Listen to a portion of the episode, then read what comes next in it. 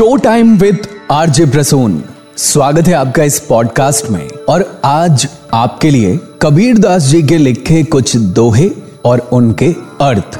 पोथी पढ़ी पढ़ी जग मुआ, पंडित भया न कोए। ढाई आखर प्रेम का, पढ़े सो पंडित होए।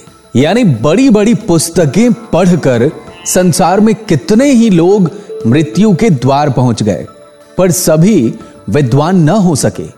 कबीर मानते हैं कि यदि कोई प्रेम या प्यार से केवल ढाई अक्षर ही अच्छी तरह पढ़ ले, अर्थात प्यार का वास्तविक रूप पहचान ले तो वही सच्चा ज्ञानी होगा। कबीर दास जी के लिखे दोहे show time with RJ Prasoon में आप सुन रहे थे।